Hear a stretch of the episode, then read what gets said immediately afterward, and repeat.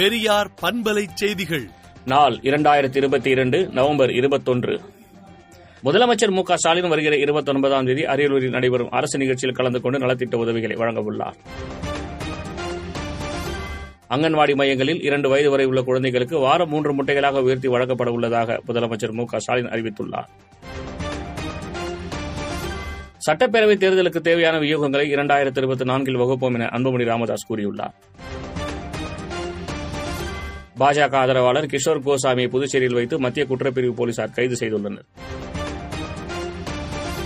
செஞ்சிலுவை சங்கத்தின் தமிழக கிளை நிர்வாகிகளுக்கு சொந்தமான சொத்துக்கள் முடக்கப்பட்டன. சிவசங்கர் பாபாவுக்கு எதிரான வழக்கை ரத்து செய்த உத்தரவை சென்னை உயர்நீதிமன்றம் திரும்பப் பெற்றுள்ளது. கால்வாயில் மூழ்கி பலியானவரின் குடும்பத்துக்கு ரூபாய் இரண்டு லட்சம் நிதியுதவியை முதலமைச்சர் மு க ஸ்டாலின் அறிவித்துள்ளார். ஐக்கிய அரபு அமீரக வெளியுறவுத்துறை அமைச்சர் இரண்டு நாள் பயணமாக இந்தியா வருகை தந்துள்ளார். அதிமுக பொதுக்குழு தொடர்பான மேல்முறையீட்டு மனு மீதான விசாரணையை நவம்பர் முப்பதாம் தேதிக்கு தள்ளி வைத்து உச்சநீதிமன்றம் உத்தரவிட்டுள்ளது. குஜராத்தில் நூற்று இருபத்தைந்து இடங்களில் காங்கிரஸ் கட்சி வெற்றி பெறும் என ராஜஸ்தான் முன்னாள் அமைச்சரும் காங்கிரஸ் கட்சியின் மூத்த தலைவருமான அசோக் கெலாட் தெரிவித்துள்ளார்.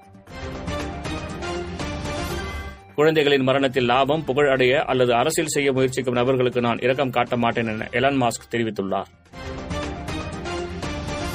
இந்தோனேஷியாவில் ஏற்பட்ட நிலநடுக்கத்தில் இருபது பேர் உயிரிழந்துள்ளதாகவும் முன்னூறு பேர் காயமடைந்துள்ளதாகவும் முதற்கட்ட தகவல்கள் தெரிவிக்கின்றன. பாகிஸ்தான் ராணுவ தளபதி ஜெனரல் கமர் ஜாதேவ் பஜ்வா கடந்த ஆறு ஆண்டுகளில் ரூபாய் பனிரெண்டாயிரத்தி எழுநூறு கோடிக்கும் அதிகமாக சொத்து சேர்த்துள்ளதாக கூறப்படுகிறது. அமெரிக்காவில் விமானம் நொறுக்கி விழுந்த விபத்தில் நான்கு பேர் பலியாகினர். விடுதலை நாளேட்டை விடுதலை டாட் இன் இணையதளத்தில் படியுங்கள்.